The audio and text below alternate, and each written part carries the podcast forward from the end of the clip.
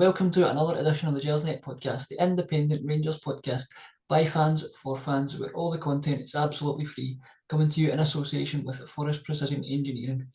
I'm your host tonight, Brian Archer, in the hosting chair again, and joined as always for these World Cup bonus episodes by my guest Alex Anderson.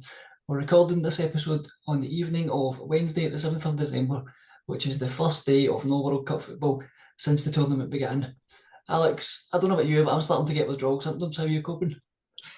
A bit of both, mate. I'm, I'm like total withdrawal, withdrawals, but also needing to chill out, man. I'm needing to get in like a kind of dimly lit room with, you know, on a big sofa with like Portishead dummy playing in the background. That was just, it, it's, I definitely need a break, you know, but I'm, I'm finding it harder. What was that? Eight games in four days. And with yeah. the two going, to, the two that went to penalties, like Monday night, choosing the early kickoff last night and, and Monday night, it was like you're getting 40 minutes to get your dinner, you know, and that kind of into you. Um, I it's mad to think there's actually another another only eight games to go because every time you get in another game, yeah. it's the, the magnitude increases. So yeah. you, you feel as if there's actually more, there's more to happen, more drama to go. But um, I it was it was uh, it was quite intense. I definitely felt like I was Switzerland uh, by that last game. Like, just all kind of passing me by. You know, I was done. You know, over yourself, mate. How you coping? Yeah, I'm I'm missing it. To be honest, I've kind of structured my day around these games, expecting these games at, at these certain Aye. times, and it's just kind of throwing me off not having any games, and then the same again tomorrow. I don't know what I'm going to do myself. That's it. It's, it's, it's, it's, like, it's, like, it's like a drug. You know, it's in, it's in your system. So even though I'm thinking I need a break, uh, my nervous system's giving it what's happening, Alec? Where's, where's, where's the telly? What's, what's happening to the remote? Why you know about the World Soccer out madly checking up who that guy plays for? You know, it's just, but we'll get there.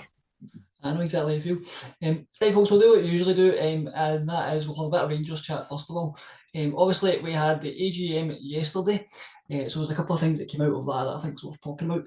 Um, one of the biggest things, um, certainly from my point of view, that came out of it was the announcement by the club that there's due to be an upgrade of the disability seating now, for me, this is quite a kind of personal one because I sit down there, down the front of the main stand, so this is going to have quite an impact on my own um, kind of match day experience. So this is something that I think was pretty long overdue, and I was quite glad to see that they've committed to kind of overhauling the the seating in that area because I know personally how badly exposed that can be to the elements, especially on those cold and wet December nights.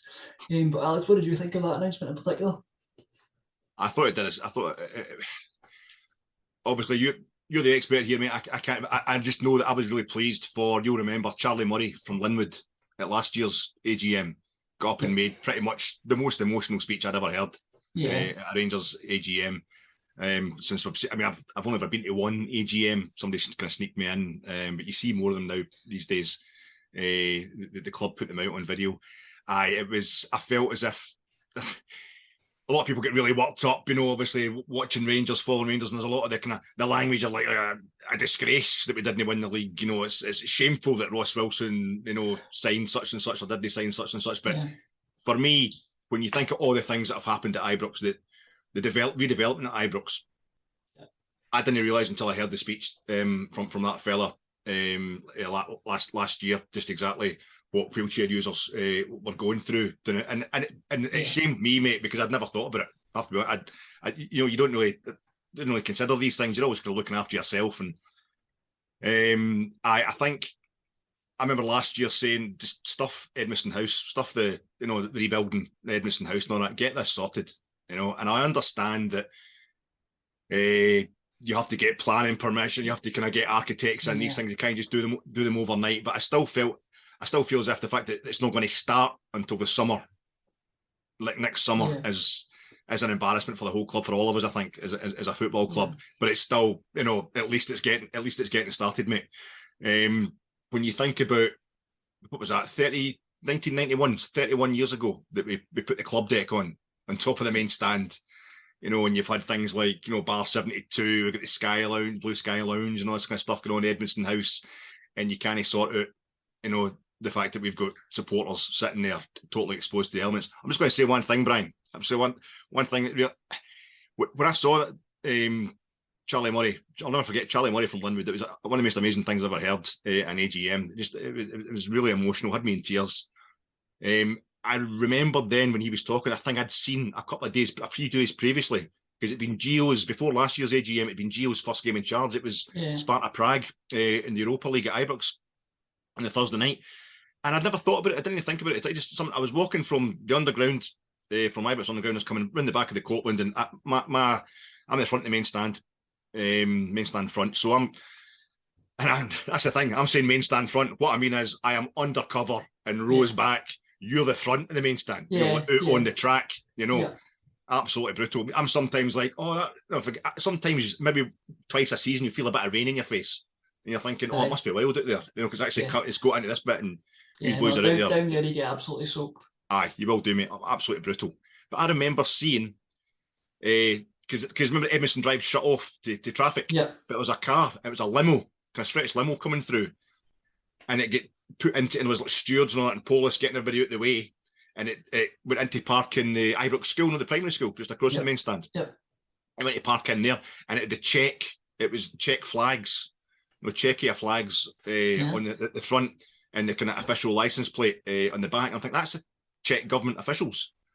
And I remember thinking, these are the guys the previous season, Slavia Prague, what they did to, yeah. you know, Glenn Kamara. And then there they are, you know, we'd already had what they did to Glenn Kamara at Sparta Prague in the home, yeah. when they had the home game, you know, where the school kids booing them and stuff like that. Yeah. Absolutely horrific. The government ministers, the, the, government people, Czech government officials, you know, sticking up for Kudela, you know, and slagging Glenn Kamara. And then there we were, just parting the waves to make sure this guy got the easiest possible parking spot to get into the comfy seats in the house. And I'm thinking, our supporters and wheelchairs are getting, you yeah. know, life made absolutely brutal for them. I thought it was an absolute disgrace, mate. It just I saw that kind of that wee incident in a in a whole new light. Um, so I am glad, obviously, that they're, they're finally getting something done about it. But um, you're the expert here, mate. What, what do you think yourself? Yeah, I mean, for me, it's something that's been long overdue. Um, I think those facilities and all that kind of front row in the main stand haven't been fit for purpose. You know, by ten years ago standard, never mind today's standard. Um, so for me, it's long overdue.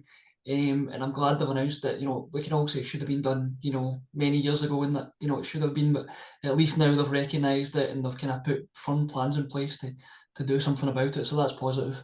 So yeah, I look forward to it. Um, it's going to massively improve my match day going experience, hopefully, and that of many others. So, you know, it can only be a positive thing. No, I hope so, mate. I hope so. It's got. I'm glad. I'm glad they finally get it. I, I remember the scene, like uh, you would look at, at Sheffield United, Bramall Lane you know, which isn't the you know it's, it's a great it's an yeah. iconic ground Bramall Lane, but it's hardly redeveloped to the the the, uh, the kind of level that Ibrox is, and even yeah. they've got a kind of raised platform.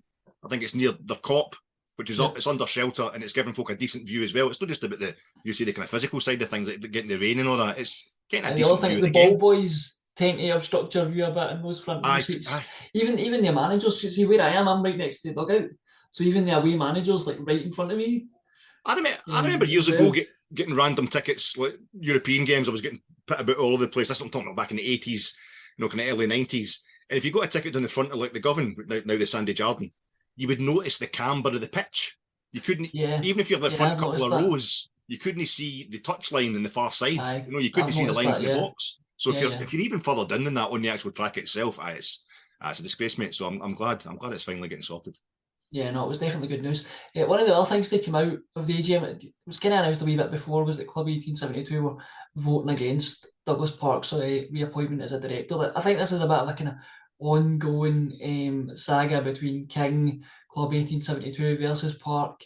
Um, what's your kind of overall thoughts on this? For me, it's a bit of a distraction that we could do without. I'd much prefer this sort of stuff gets, you know, settled behind closed doors you know, you can't tell me that King can't pick up the phone to Douglas Park and have a conversation about the differences and work it out, but they appear to want to do it in, in full public view, which is disappointing. But what's your take on it all? There's, there's definitely, you know, even to the uninitiated, there's definitely some uh, politics uh, play here, but um, it's one I have to be careful on, Brian, because I'm I, I'm completely out of the loop with this kind of stuff. You know, I'm this automatic. I can feel like you know millions of Rangers supporters condemning me for this, but I, I don't pay the attention that I should anymore to that kind of stuff. I just look at the club. The board seem to be, you know, they seem to be well-meaning, well-meaning even. Uh, spoonerisms aside, um, they, they, they seem to have the best interests of the club at heart. they're wanting paid back for personal loans yeah. they've put out. I, no, I, I, don't see a great problem with that. I don't really know what we're expecting. Um, but there's there's a long-standing thing going on with Club 1872 um, and well, the, the, current board. Um, and I will never condemn Rangers fans, you know, for wanting representation on the board. um, for for wanting to to hold the, the, the committee, to hold the board, to hold the chairman, etc., up to the kind of uh, high standards of scrutiny. Um, I think that's absolutely right, and um, it, it, should be done. I personally feel there's a lot of stuff going on just now, not just with Club 1872, but um, the support in general, where we're almost overreacting to certain stuff as a because we've been so scarred by the yeah. lack of scrutiny we applied yeah. when you know Craig Whyte and whatever was taken over uh, back in 2011. Uh, but yeah, it's one of those ones. Where I I got my fingers burned back in you know kind of 2011 ish. In fact, a decade before that, I just I mean I had a wee blog and stuff like that, and I was always trying to kind of stick up for David Murray because my thing was well Murray brought us nine in a row and other than the one European trophy, but he he he took us to you know the furthest we've ever gone in the two European trophies that we haven't won. You know, and even when he lost the UEFA Cup final, he's losing it to a manager he'd appointed at Rangers. Yeah. It was kind of like, yeah. And I had a real pro. My my thought was, yeah, things are going down, going downhill a bit, you know. But if you start kind of being totally ungrateful to people who've given you so much, you're going to end up nobody's going to want to come to the club. Yeah.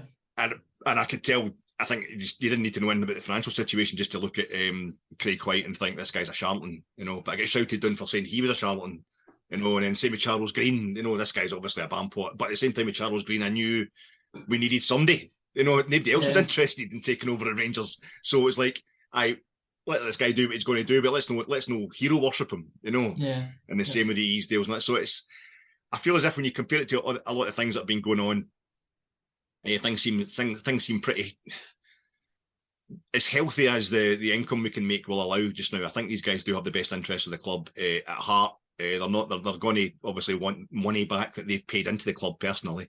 Yeah. Um, but yeah, I I don't know the ins and outs of the club 1872 thing. I must admit, I, I get kind of I'm scarred by what I got involved in in the past.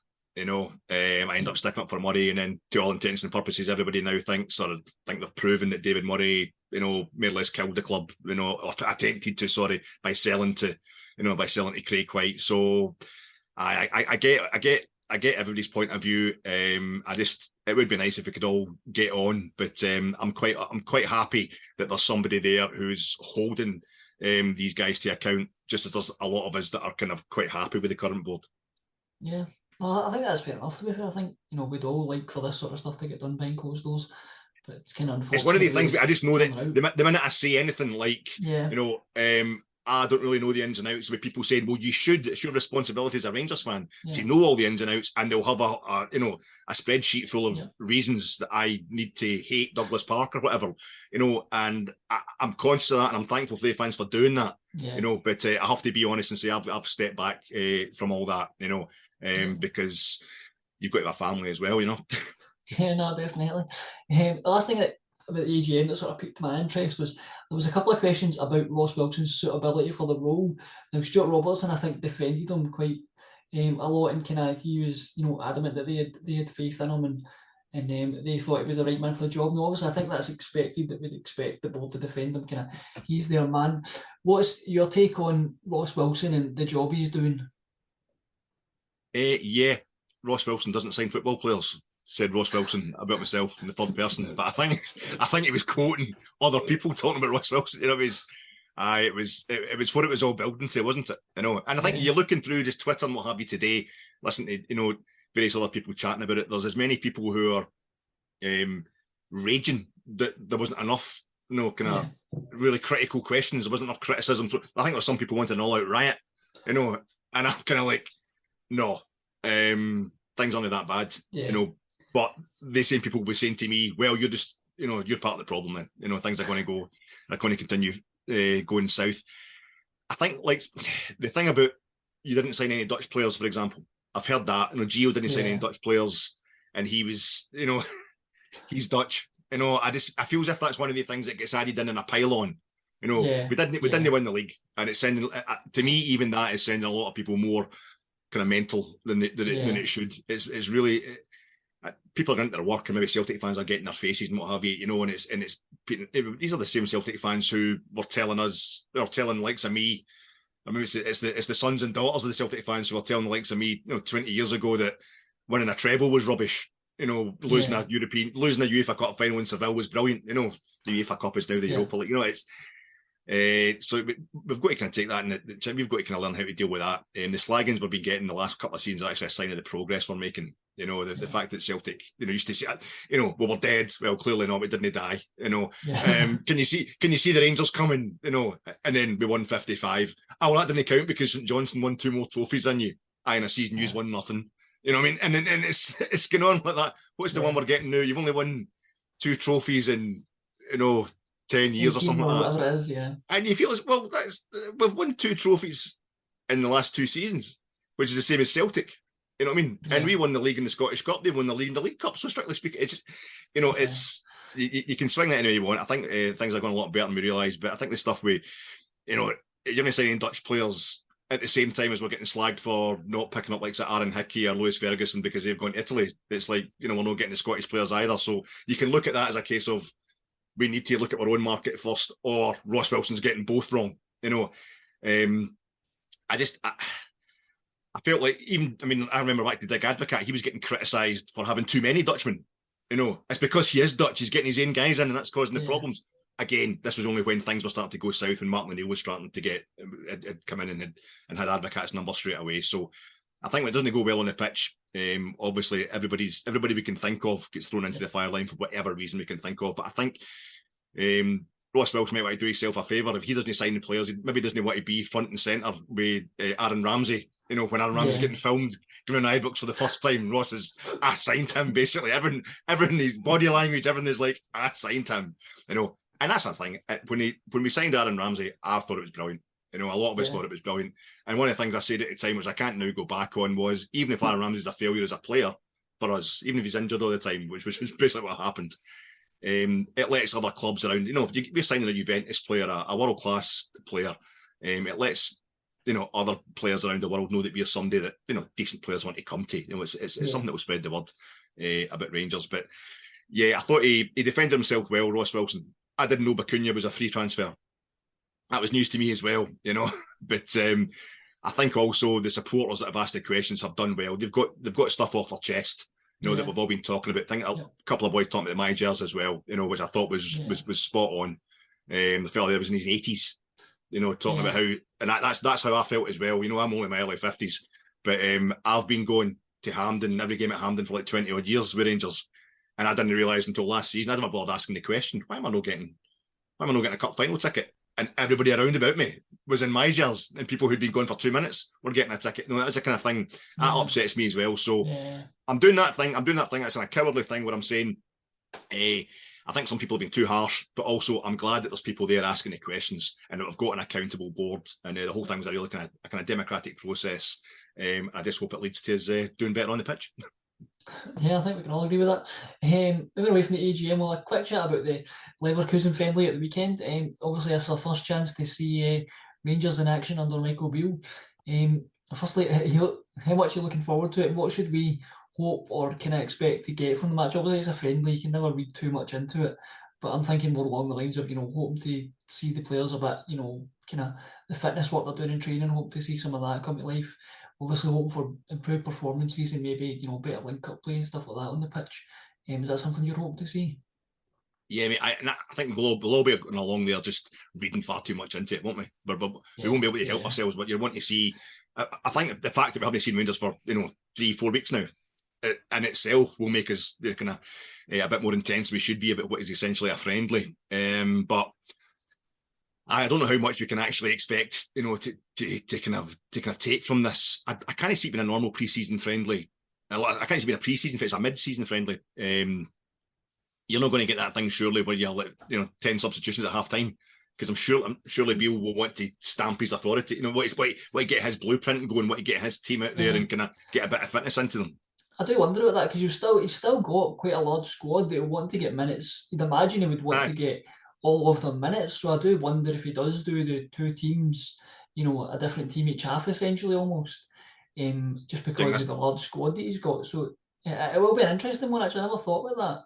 Because um, I'm guessing that they'll be allowed to just make as many subs as they want, as per you know pre-season rules. Generally, you can make as many subs as you want. Um, I'd imagine it'll be the same in this one, so it will be interesting to see how he uses those.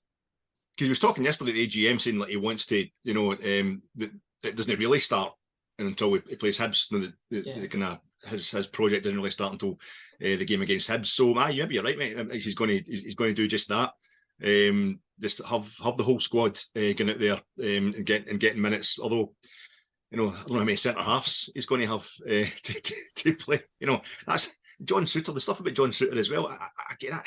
Get back to the AGM and, and, and Ross Wilson. I felt as if that's, you know, it was a bargain almost. John Souttar. I saw John Souttar scoring against Denmark, you know, uh, in a World Cup qualifier just, just over a year ago, you know, after he'd come back from injury. And it was one of the ones I think with what's happened to our centre halves, um, if we hadn't signed Souttar when he was so clearly available and wanting to come for a reasonable for a reasonable price, he was like worth a gamble. That would have looked lax on the part of Ross Wilson, you know. Um, but I, I I don't know who how many players we've actually got if we could go out and field uh, two kind of different starting elevens, but I think he'll want to get something into place um, that's building towards the Hibs game and what he and what he Yeah. wants to start doing. You know, I'm, I'm looking forward to seeing like that. Kent and Morelos have they been re-energized? How's he using them? Is it is it you know a tweak to the the Gio system? Just going to just going to tweak Yeah. Gio system? Is he going right back to his own system, which wasn't wildly different? You know, Yeah, um, I'm calling I'm, I'm calling it his own system. You know, aye, Yeah, I'm calling it his own system. Analysis. And, I know, I know. Talk about shape and formation and what have you. That's going to be interesting. Exactly. Um, well, he's he's he's intense, Bill. He's absolutely intense. You know, I've been impressed with how he speaks. I think you know he comes across really well. Obviously, the proof will be, the, the proof will be in the pudding. have you watched that um, film? Was it uh, the the Northman? It's on Sky just now. The uh, the kind of Viking thing. Uh, it's called the North.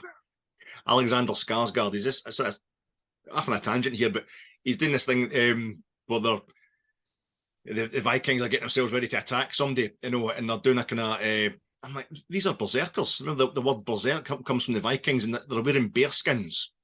You know, that's where the word. I, I looked it up, and it's like berserk was the word. You know, it was like a bear skin, and that's where you get this word berserkers. The Vikings used to psych themselves up, pretend they were bears by wearing bear skins. And the one in this film is uh, he's also a, a wolf. He wears a wolf skin as well, so he's like a wolf and a bear. You know, he keeps telling folk. And I'm thinking we've got a guy who's knocked back wolves to join the bears. And to me, Michael Beale looks a bit berserk. He comes across super intense, and I'm just wondering mm. if it's going to be too much for the players to handle, or he's going to get them psyched beyond all belief. So I'm kind of, I'm not putting the pressure on them, but I'm kind of looking for them to to look like they're going to raid a Slavic village um, when they go into the pitch uh, on on, on uh, Saturday. Go and, go, and, go and slaughter these Teutons, you know. So I am I'm looking forward to seeing what he's going to do, but I have no idea how he's how he's going to go about it. And that's that's what's so interesting about it, you know. Yeah, that's half the fun, I suppose. Um, right now, on to the um, the World Cup. What would you speak about? Um, I think we're going to go into the matches and you know more detail in a bit. I just want your kind of overall take on the round of last sixteen. I think we spoke about before. We didn't think the quality in terms of the footballing quality was necessarily there yet in a lot of the games. Do you think that went up a level uh, in this round? I think it did. I mean, the, number of goals certainly uh, seemed to go up as well. It was absolutely it. I've been sitting there thinking last night when um, I noticed the previous night was one each uh, with Japan and Croatia. And then last night, obviously, Spain and Morocco were kind of nil nil for a while. I'm thinking these are the first games where there's not been three goals. There was at least three goals in all the games. And it was a chap, um, Bankton Bear. I don't know him personally. I just I know him through Twitter.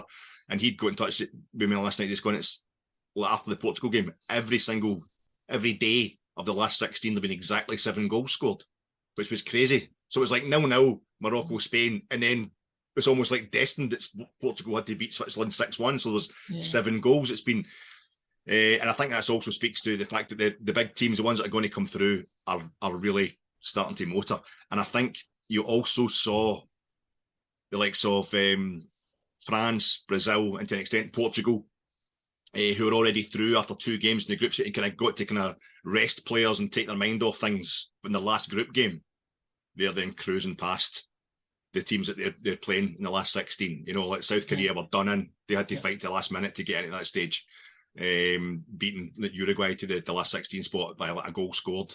You know, Yeah. and same way like Poland, where that thing that was nearly going down to a fair play against Mexico.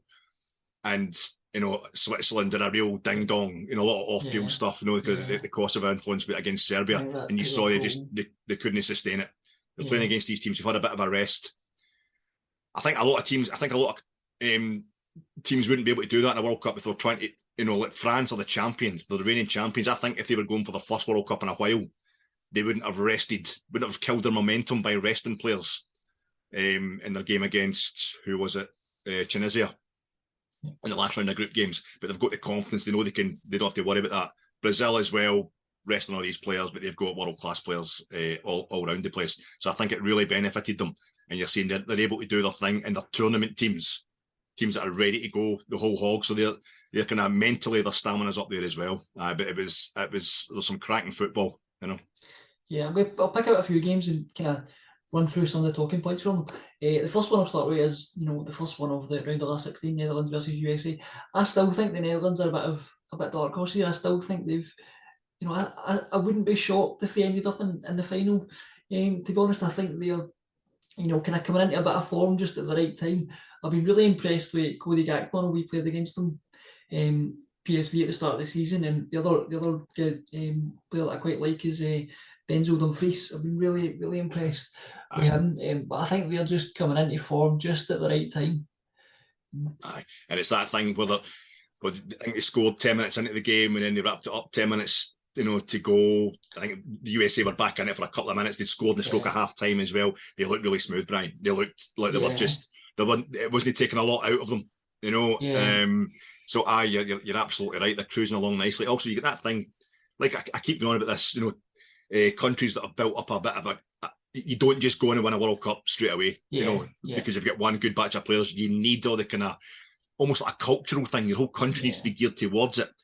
And the Dutch, they've lost the final three times, you know, so they're ready to go. They know what it's like. They've also the only European, the only major trophy the Dutch have ever won was the Euro '88, and it was Rinus Michels was the manager then, who won one European Cup as Ajax coach. And you know, Ajax won three in a row in that period in the seventies, but he was only coach for one of them and went to Barcelona. And you've got to say Louis Van Gaal has won one Champions League uh, with Ajax, and then he's went to, to Barcelona. So there's, there's a kind of, he's, he's now in that kind of old statesman phase, the same as yeah. Michels was. So yeah, they were really clever, really clever, really good. And if Denzel Dumfries wants to be um, the new James Tavernier and he can come and replace Tav when he's gone, that's that's fine. The, the boy's gone, he's, he's gone well. You know, he's, he's, he's probably give himself a good chance of uh, stepping up to uh, be Rangers captain. yeah, I'll, I'll take that um, the next team I want to cover a bit about is uh, Argentina. Now, 2 1 win against Australia. On the face of it, it looks like you know it was quite a close game. I think, to be honest, I thought Argentina were pretty good. I thought Messi was was magnificent, but there's been a sort of a, a subtle change to the way he's played. Now, obviously, that's to be expected when he gets older, but he does this thing where he doesn't he seems to like be the master of conserving energy. Like he'll just sort of walk around the pitch when the ball's nowhere near him, and it's almost as if he's like scanning the pitch to see where where he's best to be. And then as soon as the ball comes anywhere near him, he's you know he's got that kind of burst of energy to um, to get away from players or just have an impact. Um, it's quite interesting to watch.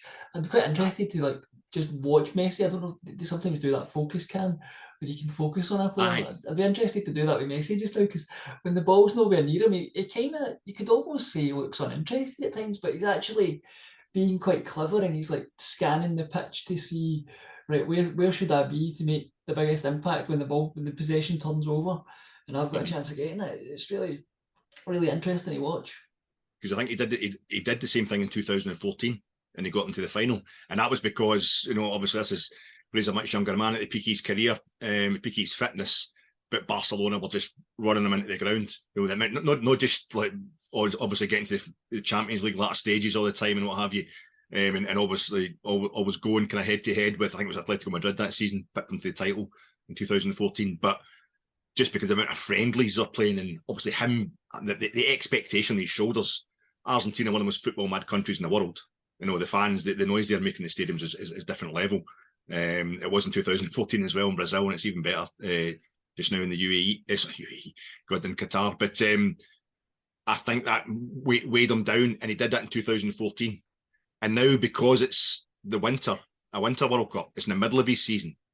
It's like he's got time to, you know, he's got a bit more fitness maybe in his legs in terms of the season, and he's doing that same thing. You know, it's almost like he's, he's it's allowed him to make up for kind of eight years of getting older. You know, um, I don't know if I, I don't know the the irony is I don't know if Argentina have got the legs. I don't mean in terms of stamina. They've got enough young players and what have you. You know, um, young players that are starting to score goals and what have them, what, what, what have you. But I, I, don't think they're athletic enough. I don't think they cover enough yeah. ground. Yeah. And I think I think they could beat uh, the Netherlands. It's a it's a, it's a, it's a, it's a classic World Cup clash. Yeah. Rematch the 1978 final and semi final in 2014, which you know um, Messi played in. But I don't know if they've got the legs to go all the way. If You think about them playing the likes of Brazil or France, you're like, no, I think they'll run over the top of them. But I would I'm getting to the stage I would I would like to see Messi doing it. You know, I said this the last time we did the pod. You know, just taking a. It feels it feels almost wrong that not winning the World Cups is going to end up being a condemnation for him when he's done everything, literally everything except he's now getting to the stage he's going to end up. You know, he'll have played more World Cup games than anybody else. Yeah. You know, um, if, if they got to the final, he would. He'd have played more than uh, Matthäus, who holds a record uh, with 25 appearances.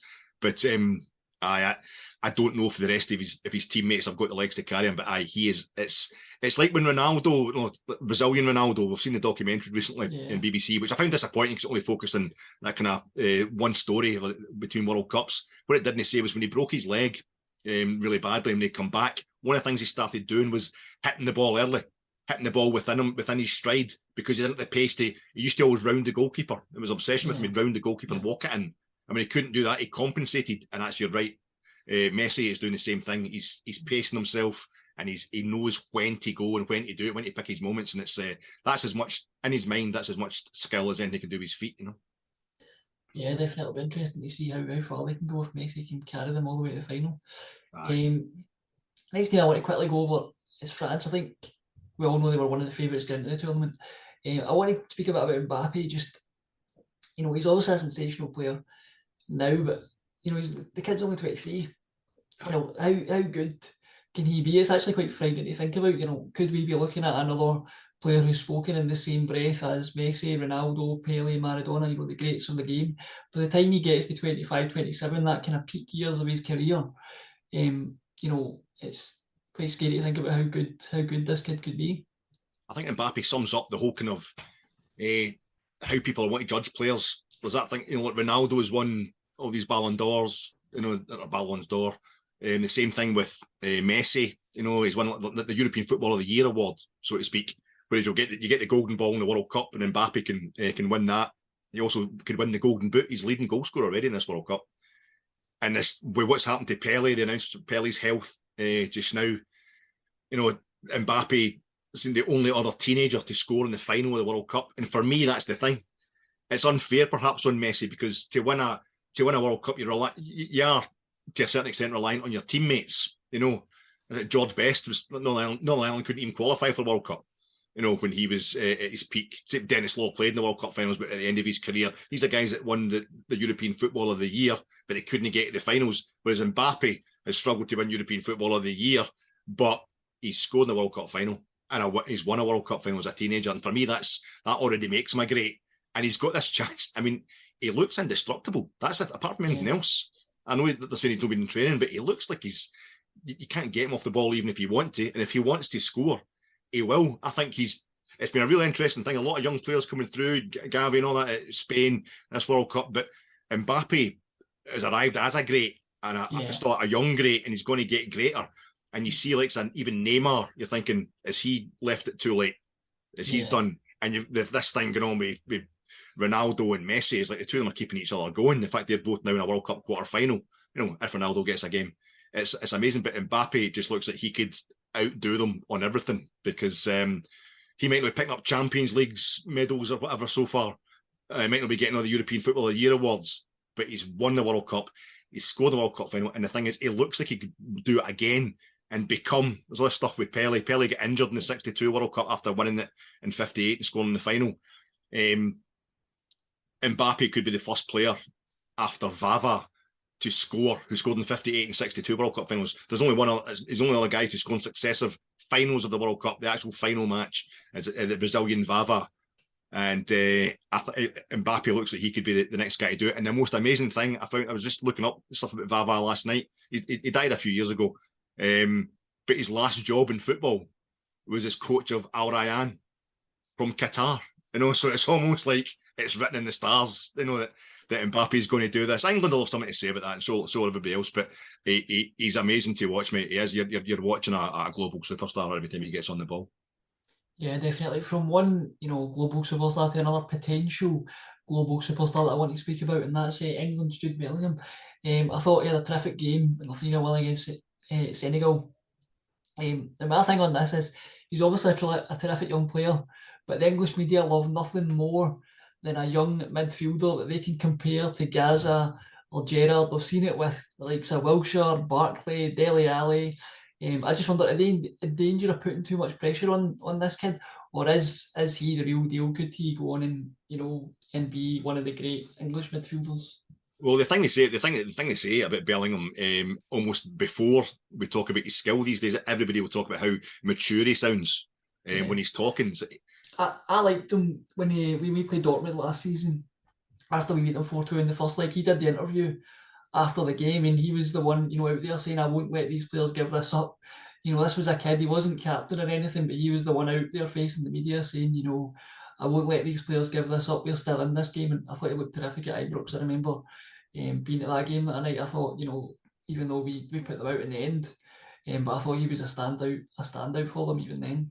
I've not seen a player. I think Gaizka Mendieta, um, guys of my age will remember playing for um, Valencia at Ibrox when they beat us in the Champions League game. Advocaat was manager. Everybody that you talk to about that, you know, that that era, we talk about Mendieta. Just the night at Ibrox, he was amazing, one of the best players I've ever seen. And I've never heard anybody getting that kind of.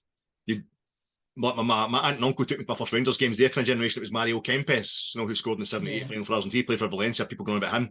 But Bellingham is the same. He's the next guy to get that kind of praise. Every Rangers fan, myself included, we just all kind of fell in love with him when he played against Rangers. Yeah. And, and, you know, the way he conducted himself. I mean, he was, you know, he was kind of up for it. You know, he was really, he's, yeah. he's, he's, super aggressive. Yeah. You know, um, he's no, he's no kind of respect for his opponent. Almost, he's like, I'm not having this. Whereas the rest of the Dortmund team were like, what are Rangers all about here? This is amazing. Uh, he was like, no, I'm not having it. And I think we respect him for that. And it's because he spoke so well so respectfully as well. He was, he was absolutely fantastic um, on and off the pitch, and I hope he does uh, go all the way, and I hope he can kind of keep his head. And I, I sometimes one of the guys, he's just a teenager, you know, like so you've got Mbappe and the French set up, but they're the French have been winning World Cups and getting to World Cup yeah. finals and winning Euros, you know.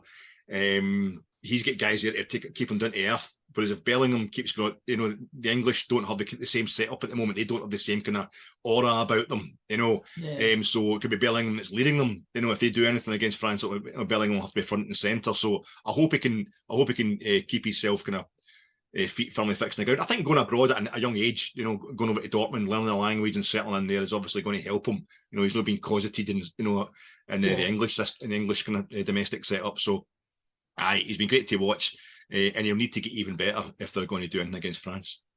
Yeah, definitely. It will be interesting to see how, how his career progresses over the next, you know, few years. It's a really exciting one to watch. And um, one of the things I wanted your take on, we also had the Japan Croatia game one each, and after um, the extra time, it wasn't the highest quality game. Um, Croatia obviously winning three one on penalties, um, but I wanted your take on the whole extra time concept. Are you, are you a fan of extra time, or would you rather see it go straight to penalties, or even go back to the old golden goal rule? Or um, what's your take on the kind of that extra half hour that we get? I'm, I'm, I'm not a fan of it when uh, I've put my dinner off until the end of the game. You know what I mean? Just try to squeeze that in before the game It's on at seven o'clock. You know, and I've got to be an extra half hour. I'm, I'm not somebody who likes to miss my dinner, Brian, as you can probably you can probably tell.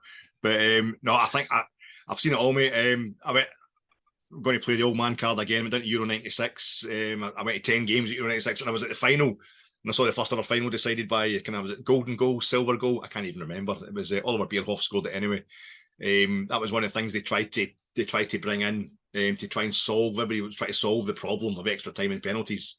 Um, and I remember I was at the semi final England Germany semi final, famous for guys my age, uh, Euro 96, where it was extra exciting because you knew the next goal was a winner. And Germany scored a goal and then it was ruled out for offside, and it was super dramatic. The whole stadium's kind of holding its breath, thinking that's it, England are done, but they eventually get done the penalties. But I think what would have happened last night is the kind of stasis that you sometimes see in extra time, where teams are like, we can't afford to lose it now. So they basically play out the extra half hour for penalties, you know, to make sure that they're in the penalty yeah. shootout.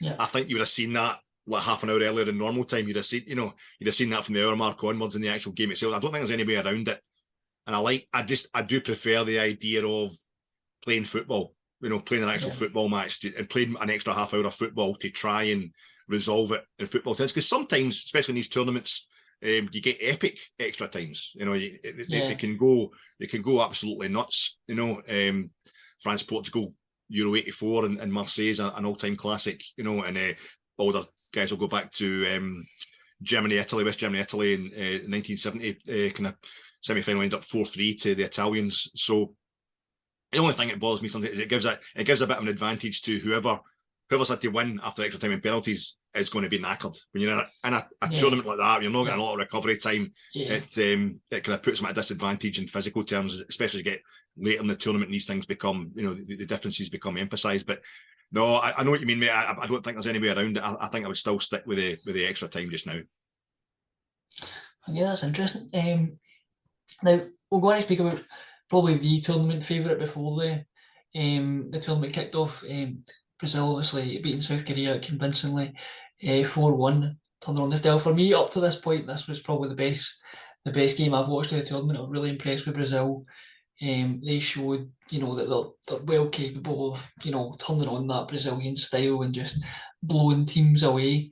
Um, so I thought they were really good. Um, and to be honest, for, for my money, they kind of put themselves in front as the favourites for me. Um, one of the kind of controversial things that of that game was their goal celebrations. Uh, I know Roy Keane was a bit unhappy of them. Uh, kind of do, doing the dancing after they, they scored. They, people seem to be suggesting this was more of a sign of disrespect. What did you think? Did you think it was a sign of togetherness or or a sign of disrespect? And Roy, Roy Keane doesn't like any joy, does he? He doesn't like any kind of No. mamby pamby happiness. He's not into it at all. You know, everything's hard with Roy. You know what I mean? He would have been absolutely furious at Nathan Adua. If you'd have seen that, if you'd have seen that bit of skill that he did in the uh, Scottish Championship. a different class, different level. Man. I, I just, for me, it's like the Brazilians. Um, I think might have disrespected themselves. You know, we were talking about this before we kind of come on air. I think it was, it was, it wasn't. I, I- don't care about them you know, dancing, what have you. I don't care about you know, the intensity of celebrations or, or the kind of the choreography uh, of celebrations, but felt as if they were kind of letting themselves down um, more than disrespecting, you know, South Korea. It was especially when they got the manager involved, which was funny. I'm not against the. You know, it was, it was quite funny to see Tite out there in his sixties try to try to bust some moves, doing a bit of granddad dancing. That that that was fine, but it seemed a bit much for Brazil, a club, uh, sorry, a country who are trying to win a World Cup. It means more to them probably than any other uh, country on earth. Yeah. Um, and to be at the last 16 stage, just just celebrating, kind of getting into the quarterfinals. Um, it was listen after what had happened. I think that was yeah, that was what Monday night. So during the day, we'd had the first game in- in the last 16 at less than three goals. And it was like, there you go. We've got four goals in the first kind of 36 minutes. I think South Korea were, you know, causing a lot of their own problems. You know, and I, said, Yeah. I think they would, they would be knackered after what they went through on the Friday, uh, just to get into that stage. Whereas while Brazil were putting out, you know, their kind of second string uh, against Yeah. Cameroon.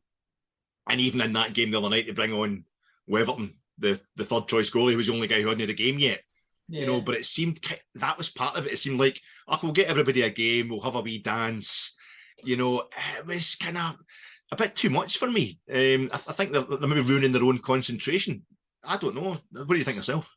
I thought it seemed. I thought it showed a sign of togetherness, and that this is a a, a nation that's got a real club ethos about it. Um, th- that was kind of my take on it. I thought it was a a kind of team that's really pulling together, and they're kind of, you know, going going all out to win this this World Cup that's so important to them.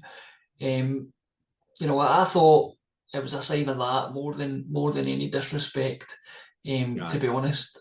Um, but Maybe a, maybe, maybe a cultural thing as well. You know, just I, you know, I'm a kind of born boring North European, and I'm like, I like. Well, I've got to say, I like the German attitude, but look, that's got them the last, you know, two World Cups. The German Yeah. attitude has got the Germans nowhere. But I, I, I like that thing of you're always. like, It's a, one of my daft anecdotes. Remember, it was actually Paul Lambert um, talking about when he was at Dortmund. Jurgen Kohler, who won the World Cup with Germany in 1990. He was a centre half at Borussia Dortmund at the time. And I think it was uh, Legia Warsaw. They were hammering this Legia Warsaw in the Champions League and it was mostly German players at Dortmund, but obviously Lambert was a Scotsman, and uh, he had a kind of holding midfielder role, Paul Lambert, and he'd said at his thought, we're four nothing up, you know the game was won. I'm going to just kind of jog on up into the edge of the box see if I get myself a goal. You know, I didn't- score that many goals, and he says Jurgen Kohler just like destroyed him, and that just was just gutted him out, filleted him on the park, and then did it all the way after full time, all the way down the tunnel and in the dressing room as well, because it was like you have got to keep, even though I've won the game, every second that you play in your role, you're making that bet. You're practicing. You're getting better at it. You need that all the time. And that's why I see the Brazilians just kind of ah kicking on. Like they should have been for me. Should have been trying to win by eight, you know, yeah. against the South Koreans. But then at the same time, you see likes of Spain, who scored more goals. It's got the exact same amount of goals against Costa Rica in one game at this World Cup, the only game they won, as they did in the whole of the 2010 tournament, which yeah. they won. Yeah. You know, when they won the World Cup. So that doesn't make sense either. So basically, I'm just being a miserable old git, you know. Yeah. um, talking about Spain, they're obviously Monaco pulling off yet another shock in this tournament, winning the 3 0 on penalties. Um, we'll get to the penalties in a minute. But I thought Monaco, Morocco looked very dangerous in attack. I thought they created some uh, some good opportunities, and you know they they had some good chances. I thought Spain lacked cutting edge up front. I think they're a shadow of that 2008 to 2012 side that we've seen, you know, dominate, you know, the Euros and the World Cup.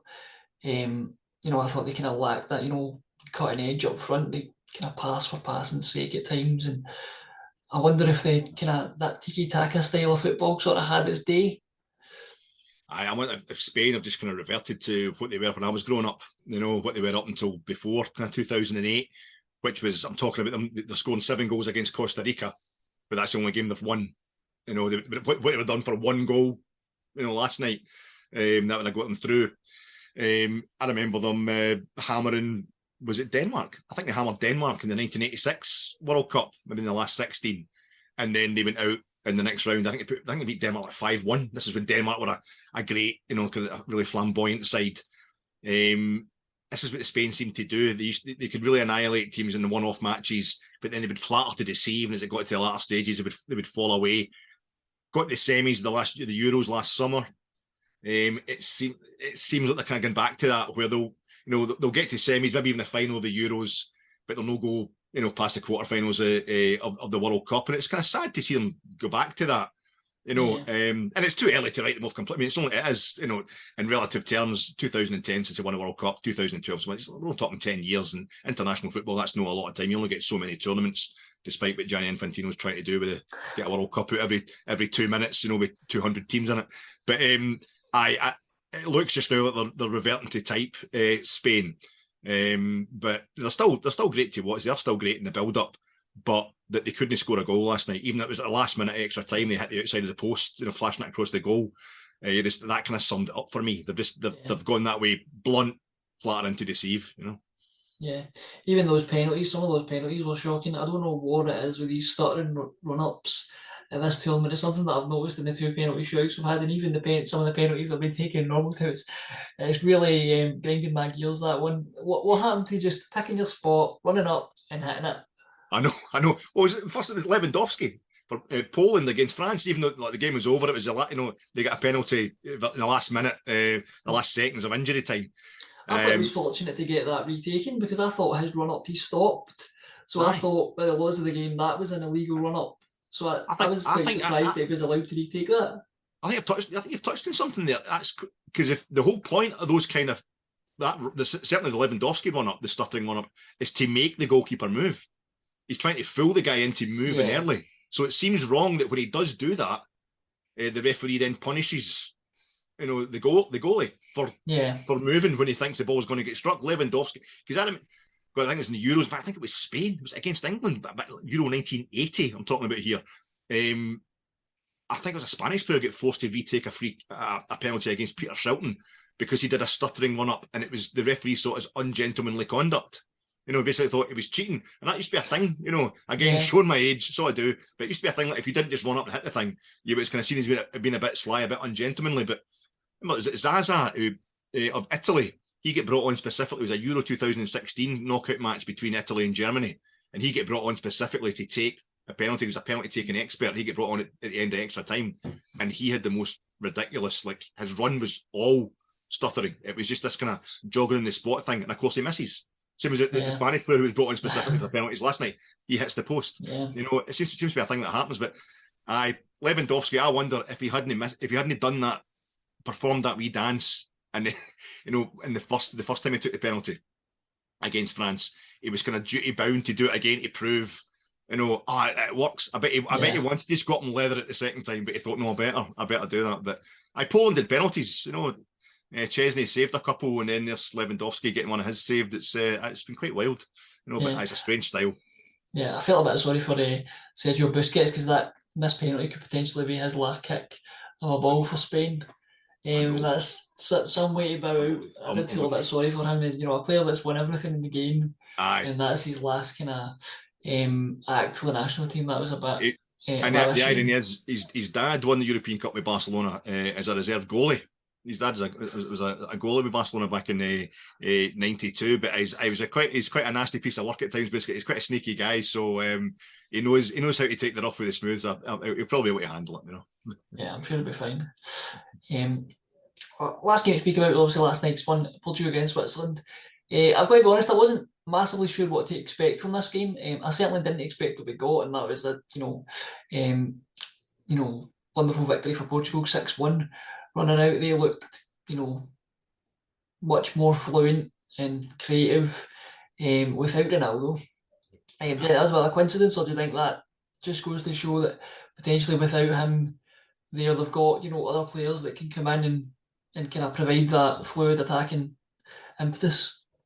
I mean, he's, he's it's absolutely brilliant for the man, for Santos for the manager because he's just you know you drop Ronaldo and then the guy who replaces him comes in and scores a hat trick, the first hat trick of this World yeah. Cup. You know, you win six one. It's like, I all right, I bet he wasn't going to put him on until like were four one up, five one up, whatever it was. I on you go. You know, um, it was it was it was quite a statement. Uh, and I think it's a good, it's a timely statement from Portugal. I've been kind of saying they're the kind of dark horses um, for the World Cup and they, they really did step it up a gear last night, just at the time, you know, the, the big boys do, should step it up. Um, again, they've lost their kind of relatively meaningless last match in the group stages. It didn't affect them at all. And even losing the star man or dropping the star man didn't affect them at all. Ronaldo can cheer himself up with, was it $123 million a year he's going to get paid uh, to play in Saudi Arabia. But I bet you, he, the thing with him is he's watching Messi. They've been tailing each other for yeah. you know best part of two decades, and he's watching Messi nipping ahead of him in the appearances and nicking ahead of him in the in, in the goals scored in the World Cup. Um, so he's he'd be desperate to get on um, and, and, and, keep going, but he's been given a wee. He's been put in his place because I was starting to wonder just what extent, what how much power does Ronaldo have over this team, yeah. and is that the same it was with Manchester United?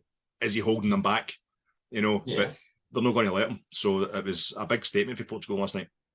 Yeah, I think they've shown that they've got other players um, that perhaps suit them a bit better in, in terms of the style of play they want to play. And the other thing, an extra sickener for Ronaldo was the one guy in the squad who's older than him scores, Pepe. Yeah. nearly 40 years old. So I said again, remember him playing at Ibrox, scoring at Ibrox like 17 years ago when he was playing for Porto, and then his World Cup, bang, there you go. So I, they, they, rely on experience as much as youth uh, Portugal, but it's it's all working for them right now. So I, would I'd watch them. Yeah, I definitely think they're they're one to watch. Yeah. Um, looking ahead to the quarterfinals, um, what are some of the standout games that um, that you're looking forward to, and, and what are some of your predictions in terms of who we might see in the semi-finals? I'm looking for I'm looking forward to all of them, obviously, but um, I think Croatia. I know we're, we're worried about the age of the Croatia team, you know, they haven't done much so far, Croatia. They've kind of, you know, penalties last night. They've kind of stumbled and fumbled their way through there. But if what I'm saying about Brazil's true, you know, this could be the kind of team. Uh, uh, sorry, if the suspicions I have about Brazil's kind of attitude are true, maybe they get a wee sending off early on or something like that. This Croatia, the kind of team that could that could find them out. They're they're they're good Croatia uh, when it comes. They've got a, a fantastic mentality. Um, I think they're slowing down. I think obviously, you know, um, they they looked a bit kind of tired the other night. You know, I think they, it was a confusing thing. I think Japan would have been expecting to play Morocco. You know, and Croatia uh, would have been expecting to play who Japan maybe I don't know. Um, they did play Japan, but I think they would have expected the way the groups finished. We yeah. Japan finishing top of that group, and then yeah. Morocco finishing. To, it was kind of uh, that, that, that, threw people out, but it's not been an easy tournament for Croatia. But they're getting there, and you usually find somebody who looks like they've been struggling suddenly turns up in the quarterfinals. Just at the same time, somebody you think's cruising usually goes out in the quarters. Um, I don't know. I'm I'm I'm kind of looking forward to that, but I'm but I have to admit I've got caught up in the kind of England, London-based uh, coverage, and I'm I'm really looking forward to, to England against France because it's either going to be you know, the last what's over 25 years, nearly quarter of a century since a holder of the World Cup has got past the quarterfinals. They've either gone out in the group stages or they've gone out in the quarterfinals, or the last you know World Cup holders. So if France are going to go out on the kind of the pattern that's been forward since they won it in '98, it would be it would be in the quarterfinals. Um, and if England are who suddenly have a lot more tournament experience than we're, used to England having, you know, final of the Euros only lost yeah. in penalties, fourth at the last World Cup, you're thinking this is the time to do it. This yeah, it's kind of like you were saying about Holland. You know, you need to you need to have that experience of get getting almost there before you actually go and kind of overcome that final hurdle, and, and England could potentially just do that. Yeah, I've got I've got a wee theory about England. Um, notice why I've started liking them uh, a bit more than than, than usual. Uh, but it might it might sound patronising. I, I don't want anybody to take this the wrong way. But when I was growing up, England teams um, there's very few black players in the England teams, and we know, you know, it's it's just, it's just a fact of life. We saw the treatment of the uh, the young fellas, the young black guys that missed penalties uh, the, yeah. the Euros in the, in the, in the final of the Euros last summer. I think they've been subjected to that. Having been held with Glenn Kamara, a lot of people speaking at uh, Marvin Bartley and all that, a lot of stuff was coming out about the experience of black players, um, yeah. even up to the present day. It was just absolutely horrific. And I think that they're so kind of closeted on, with they've maybe built up a kind of level of distance almost from the fans and what have you that protects them. Maybe when it comes to the expectations, yeah. it used to be, you know, it was uh, dominated yeah. by white players. England, there's always a great black players, you know, for the last like thirty odd years, but um, there's been it was mostly white players, and you're thinking they would maybe feeling they're kind of feeling duty bound. They, they, would never experienced that kind of, you know, being under pressure yeah. until they were getting to a tournament they were expected to win just because they were in an England shot. Whereas these young guys, you know, have felt kind of distanced from the society yeah. that they're in for yeah. their whole life. And I think it's actually built up and maybe an inner steel in them that's making them, that's giving them the mindset. And I, I'm really looking forward to seeing if they can deal with, uh, if they can deal with the. I, I, I don't know how they're going to deal with Mbappe you know, you've, you've got uh, what's his uh, Kyle Walker. Kyle Walker, no, yeah, that, that's going to be a really interesting battle. Nobody's confident he's going to be able to do it on his own by playing uh, as fullback. Yeah, I think it's they're going to get you know somebody else in, and Walker steps in to, to go like kind of five at the back almost. He steps inside yeah. to centre half. Uh, but they but they've been playing so well with that three in the middle. Um, with Bellingham, Rice, yeah. and uh, Henderson, that they don't want to alter that either. So I don't think they're just going to go for it stick to their own, you know, plan. It would seem suicidal though to to let Mbappe go for it. Yeah, it'll be a really interesting one to watch that battle between Walker and Mbappe. That's going to be, you know, really interesting. I think, to be honest, I think this game's going to go one or two ways. I think it'll be a real classic and a real one for the ages, or it's going to be a kind of drab no no. It'll all be like, why are we so excited about this? But uh, I'm hoping it'll be a real classic. But I'm really, I'm really looking forward to it. It's, yeah, it's got all the makings of a of a real, real good game. I think it's, I think it's worth a mention. I think Morocco um, against Portugal. I think it's also worth a mention. Uh, Morocco. It's a, an Arab World Cup. We've been talking about that with yeah. the first couple of pods. How you could feel the difference being a, a, for the Arab nations being in an Arab, yeah. uh, being an Arab country, and then you got the first ever Arab. The number of people that pointed out in the Morocco's game against Spain that basically it felt like a home game for Morocco and ah. inside the stadium. It's a strange thing because Qatar, obviously the hosts, their games, especially the first game, the opening game. I mean, obviously I wasn't at the stadium, I only watching it on television, but it felt like there was nothing really doing in terms of atmosphere. Yeah. It, was, yeah. it was quite quiet. Whereas I feel like Saudi Arabia, first of all, when they beat Argentina, you felt this is a kind of, yeah. you know, they, are like a kind of second home team almost. They were bringing that. No, commentators are always wanting uh, the home nation, the host nation, to do well at a big tournament because it brings an extra atmosphere. Whereas I feel as if it's just been like an Arab World Cup and the Arab teams like Tunisia yeah. and Morocco. The atmosphere at their games has been palpable across the television, and this could be absolutely, absolutely mammoth uh, when they play on Saturday. And I'll miss, I'll probably miss the first half because I'll be at Ibrox. Oh yeah, right enough. so it better be good Rangers. No pressure. yeah, hopefully, uh, hopefully Michael Beale can uh, make it up uh, with his team putting a, a good performance. That's it. Well, the number twenty for Iran is it Mazoud, Mamzoud, his name, the, the fellow who was wearing the tattoo um, just love me for who I am. Did a close up of that during the Iranian national anthem. He's a Bayer Leverkusen player. Oh. Um, so I don't know. He's probably. I think he came off at half time in their last game against the USA. So he's probably been uh, rested. You know, if he's not Yeah. actually been arrested back in Iran. But um, I would like to see him. It'd be, it'd be lovely if he could play uh, in Saturday. Maybe give him a wee round of applause because he's a he's a he's a brave guy and a cracking player. Yeah. But other than that, definitely. we're here to see the Rangers. You know. Yeah, definitely. Right, Alex, I think that'll do us for tonight. Um, what's left for me to do is remind the listeners that the podcast is available on all the usual podcasting platforms, and it's not just the podcast we've got at Gersnet, we've also got the articles and the forums over at the website, so check them out as well. Um, thanks as always, to my guest Alex. Thanks for your excellent insight as always and uh, your wealth of knowledge. Um, War, war stories, mate. Boring anecdotes. Pleasure, that's the kind of content the listeners the listeners come to see. That's all they're getting Um, anyway. We'll probably be back um, in the next couple of days to review the quarterfinals and look ahead to the semi-finals. I think Alex you'll probably be hosting that one. You'll be back in the hosting chair for that one. Aye, um, that's so- it. Keep our patter down to minimum. Yeah, so look out for that one, guys. But until next time, bye for now.